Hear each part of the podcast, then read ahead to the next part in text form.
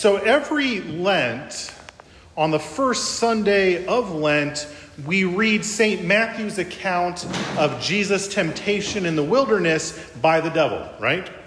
The first of these temptations is to turn stones into bread uh, because, as, as the text says, Jesus had been fasting 40 days and, quote, he was afterwards unhungered, which seems like quite an understatement if you ask me. Well, so what Satan wanted Jesus to do in this first temptation was to prove himself to be the Son of God by working a self serving miracle that's really only there for its own sake. It's a miracle for the sake of doing a miracle. It's basically trying to do a magic trick more than anything else. But Jesus famously answers the devil by quoting from Deuteronomy chapter 8, verse 3 It is written, Man shall not live by bread alone, but by every word that proceedeth out of the mouth of God. Jesus certainly could have turned the stones into bread. He had the power to do that. That was not the issue.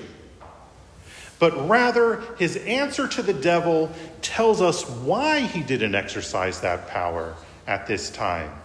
As important as our basic physical needs are, and food and drink are really the most basic of our physical needs. I mean, there's not, we're not arguing that. But nevertheless, our spiritual need to hear from God is even more important. That's what Jesus is saying here. Now, today's gospel from the eighth chapter of St. Mark is one of the times when Jesus does exercise his powers over creation to meet those basic physical needs. Yet, even in this miracle of the feeding of the multitude, Jesus feeds us with the Word of God and not merely bread alone. So please open your Bibles to Mark chapter 8, verse 1, Mark 8, 1, and you can find this also on page 199 in your prayer book.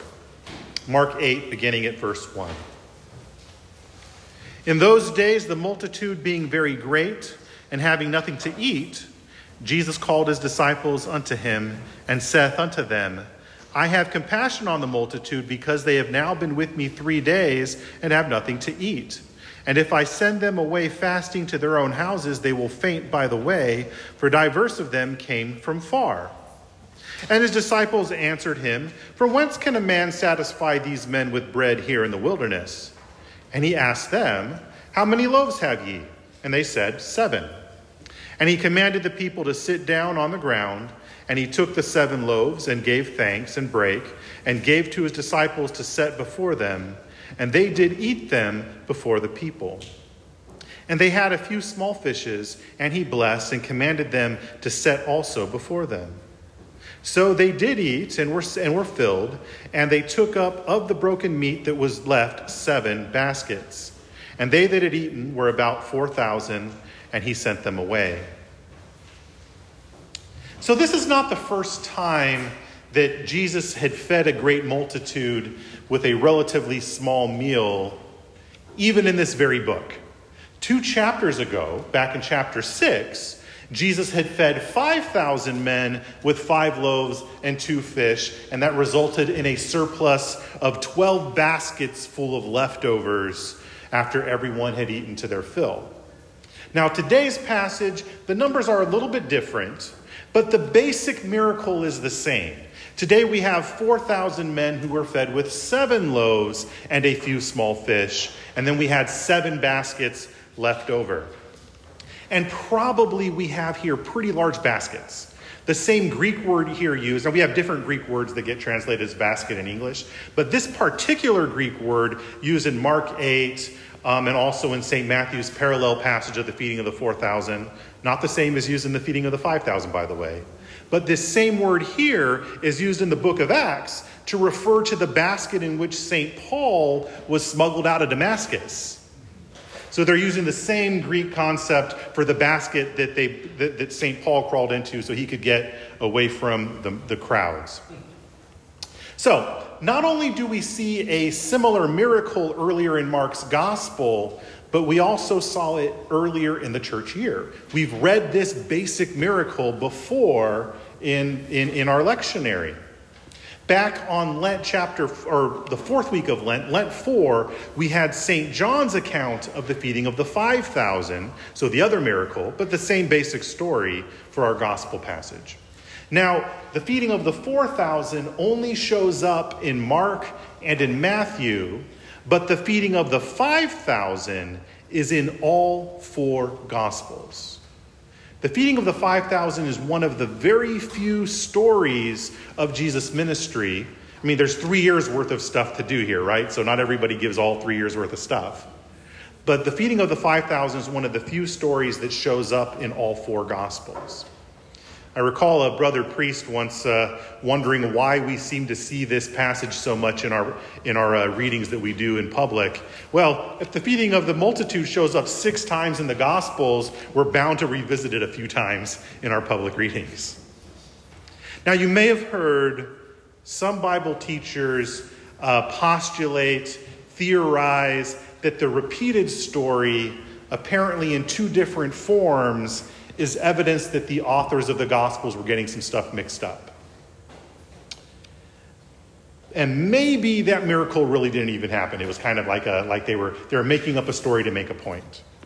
But if you look later on in our chapter today, later on in chapter 8, as well as later on in St. Matthew's parallel passage, both, both, both Gospels do this in the feeding of the 4,000, we see Jesus himself mentioning both miracles.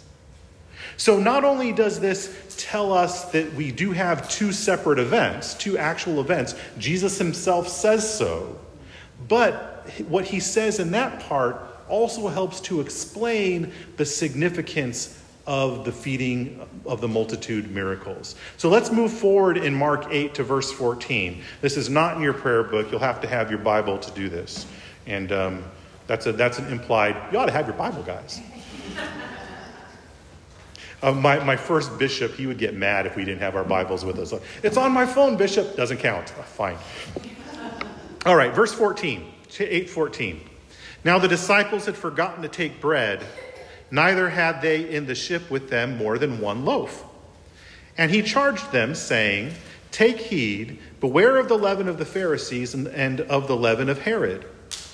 And they, that is the disciples, they reasoned among themselves, saying, It's because we have no bread.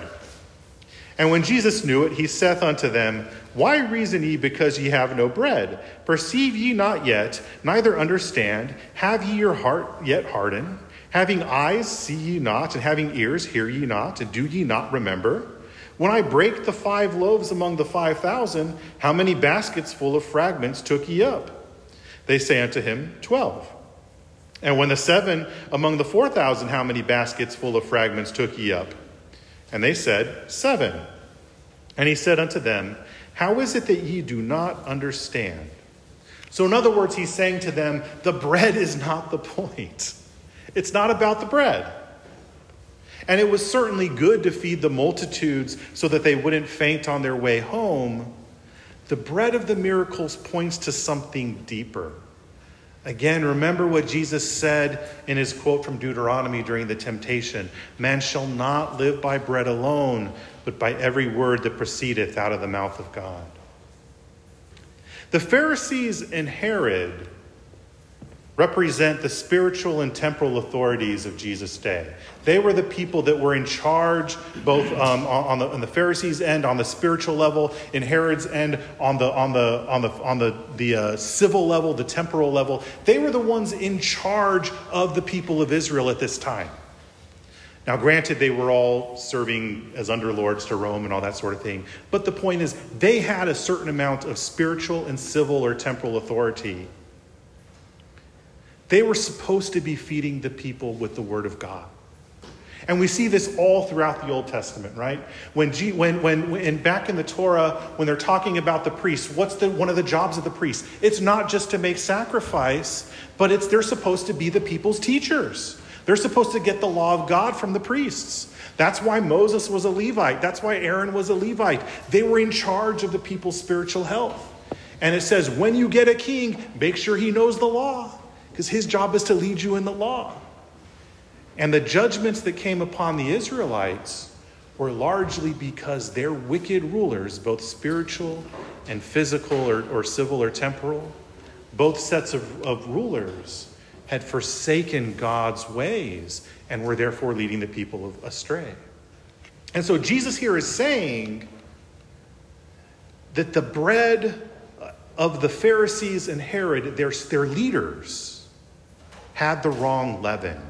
The active agent in their bread was not God's word, rather, it was their own agendas. Now, by contrast, remember John 6, our, our, our, when we read this back in Lent. Jesus said that we must feed on the Son of Man. We must feed on the Word made flesh if we're going to have true life. Now, especially within the context of John 6, this has pretty clear Eucharistic and, and, sacramental significance. It's pointing us to what's, what's to come with the Lord's Supper. But here in Mark chapter 8, the emphasis is more on feeding the people with Jesus' teachings. And notice in this explanation that Jesus points the disciples back to the numbers within the miracles. Now, on one level, Jesus is saying, You think your one loaf is a problem. I can look at what I can do. I mean, there, that, is, that is one level that's going on here. But there aren't idle words in Scripture. Numbers often have significance in the Scripture, they're not just random things. But again, the math of the story is not really the point either, right? You know, the, the, the, mathematics are not the point. Charles Spurgeon, uh, that great preacher from England back in the 19th century, um, he, he, he pointed out in one of his homilies that everybody there ate and were filled. Jesus didn't have to measure out the miracle. He's not, he's not doing scientific experiments here. This is not about, okay, if I've got five loaves and two fish, that equals 5,000 people plus 12 baskets. That's not what's going on here. This is not a math equation. You know, he says, the people's power to eat was exhausted, but not Christ's power to feed. For when they had received their up to their utmost capacity, there was yet more to follow. The math wasn't the point. Jesus was not limited when feeding the multitudes with bread and fish, nor is he limited when feeding us with his word, when he feeds us with his very self. Nevertheless, we do see throughout the scriptures important significance in some of the biblical numbers. And this isn't to allegorize scripture, but we do see that there is a reoccurring pattern of certain numbers in scriptures. And when we look into the scriptures, we see that these patterns um, tell us something. It's kind of a secondary meaning, but it's an important meaning to the text nonetheless. You know, Mark Twain was supposed to have said, History doesn't repeat itself, but it rhymes. And we don't know if he actually said that, but they, they, you know, he, he's supposed to have said that. Well, in Scripture, the repetition of these numbers is one of the ways that God shows history rhyming. Okay? So here, here's a few of those important numbers as far as goes to our miracles of the feeding of the multitude. We have the number four or the number 40. That's one of those repetitions. It often symbolizes totality within the world that can be seen. So it's like the whole world. But it's the world that can be seen. It's what we would call the physical world. So we have, for example, four cardinal directions north, south, east, and west. And that's something we see a lot in Scripture. You know, the, the four always often points back to the four directions.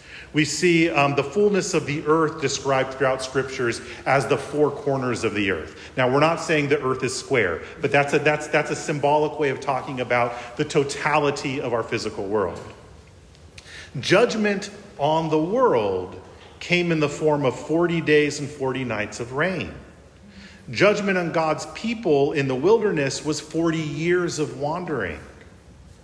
Moses, Elijah, and our Lord all fasted in the midst of the people's judgment for 40 days. In Ezekiel's vision and St. John's vision in Revelation, we see four living creatures that can go any such way. And they've come to symbolize, they're often seen as representing the four Gospels. And in today's Gospel, we have 4,000 men fed in the miracle. So remember that, and we're going to move forward on some other numbers before we put it together. The number seven also has uh, symbolic significance in the Bible. This is one you're probably a little bit more, more familiar with. This is one that gets talked about a little, bit, little bit more. But seven typically symbolizes perfection or completeness. And it's interesting that seven is the sum of three and four. Three being that number symbolizing the, the, the, spiritual, right? The Trinity, that sort of thing. Four representing the physical. And so, with completeness, we have both the seen and unseen, the visible and invisible, as we say in the Creed. We see seven days of creation, which symbolize that God completed his work when he was creating the world. It was done and it was good. We have 70 nations in the Bible, 70 people groups, which represent all of humanity. The totality of humanity is the seven, 70 nation, the completeness of humanity. Israel was in exile for 70 years to experience perfect and complete judgment by God. There are seven spirits of God in Isaiah and Revelation, which represent the, the perfection of God's revelation to his people. And we often refer to those two passages as the sevenfold gifts of the Holy Spirit that are given to us uh, in, in confirmation. And then in today's gospel, we have seven loaves of bread, seven baskets of leftovers. And then we have the number five, representing God's word because we have five books of the Torah, five books of the law, five books of Moses. And those books are the foundation for the rest of Scripture as far as Scripture understands itself, right? You know, we build on the law and the prophets. The law is that foundation, the five books of Moses. And in the same way, we have 5,000 men fed with five loaves in the feeding of the multitude. And then finally, for our parable here, or rather our, our miracle here, we have the number 12, which incidentally is the, the product of 3 multiplied by 4, right? Again, the, the spiritual and the physical. And the number 12 always symbolizes in Scripture God's people. Why? Well, we have 12 sons of Jacob, 12 patriarchs of Israel, the 12 tribes of Israel, all coming from those, those 12 sons, those 12 patriarchs. And then we have in the New Testament 12 apostles called by our Lord um, to be a new set of patriarchs, right? And so the number 12 is often a symbol of Israel or a symbol of the church, a symbol of God's people in the Bible. So now, when we start to put these numbers together, we see some of the significance of this miracle. St. Augustine tells us that the 4,000 men in today's miracle remind us that we learn, um, we, we receive our divine bread, we hear the word of God because of the Gospels. Alternatively, and I think this is probably a little bit better because of uh, what's, what's going on in the time of the Bible itself. Um, we have Oxford father Isaac Williams, one of the Oxford fathers. He, he says that those who are fed by the Lord um, the 4,000 tells us about the four corners of the earth. You're feeding everybody who's hungry. Anybody that's hungry can come to the Lord to be fed. Both of these preachers see the seven loaves as representing the illumination that comes from the sevenfold gifts of the Spirit. We need the Holy Spirit to get God's word. He's the one who inspired God's word. And that seven tells us about that. And then St. Augustine sees the seven baskets of leftovers as representing, as telling us, reminding us of the completion or the perfection of the church as God continues to make her holy. God makes us holy and he brings us to completion, brings us to perfection. And then finally, Isaac Williams sees the 12 baskets in the other miracle and in Jesus' explanation as a reference to God feeding us within the context of the community of faith, the context of the church. We are fed together. We're not lone rangers for the gospel. And then he writes this Isaac Williams says this These hungry who seek Jesus, he will feed by means of his church, which is built on the 12 foundations, in which are the names of the 12 apostles of the Lamb. He shall feed them with the seven gifts of the Holy Ghost, that bread which is the food of the soul. And herein we have his deeper and fuller answer to that question of the disciples. Whence can one satisfy these with bread in the wilderness? Well, the world is a wilderness. What therein can satisfy the human soul? What in the world can satisfy us? Nothing. Nothing surely but the bread from heaven which Christ gives. And he has promised that they who hunger after righteousness shall be filled. So, as we said, Jesus fills us with himself. He feeds us with his word, he feeds us with his flesh. Now, many of those who ate of the miraculous food missed the point. Immediately after today's gospel passage, the Pharisees confront Jesus, demanding a sign of proof as who he was. Well, what more proof did they need? We just had 4,000 people fed with seven loaves. What more do you want?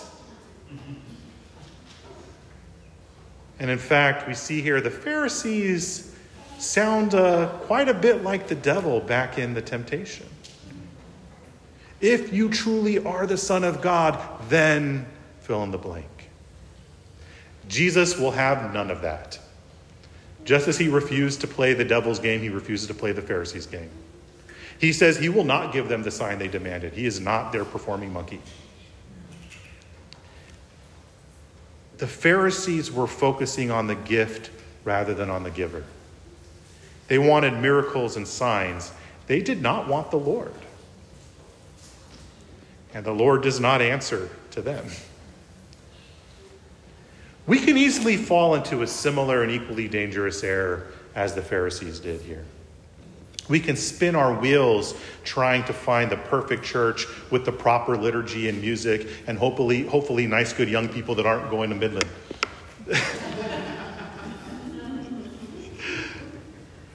we can focus so much on the wider church politics or the controversies in the church that we forget to feed upon the word and sacraments that are offered at the Lord's mystical table. We can get so bogged down with the cares of this life and this world that we forget that we're hungry and faint and that we need Jesus more than anything else. Instead, we need to look to our Master. We need to look to the Lord Jesus.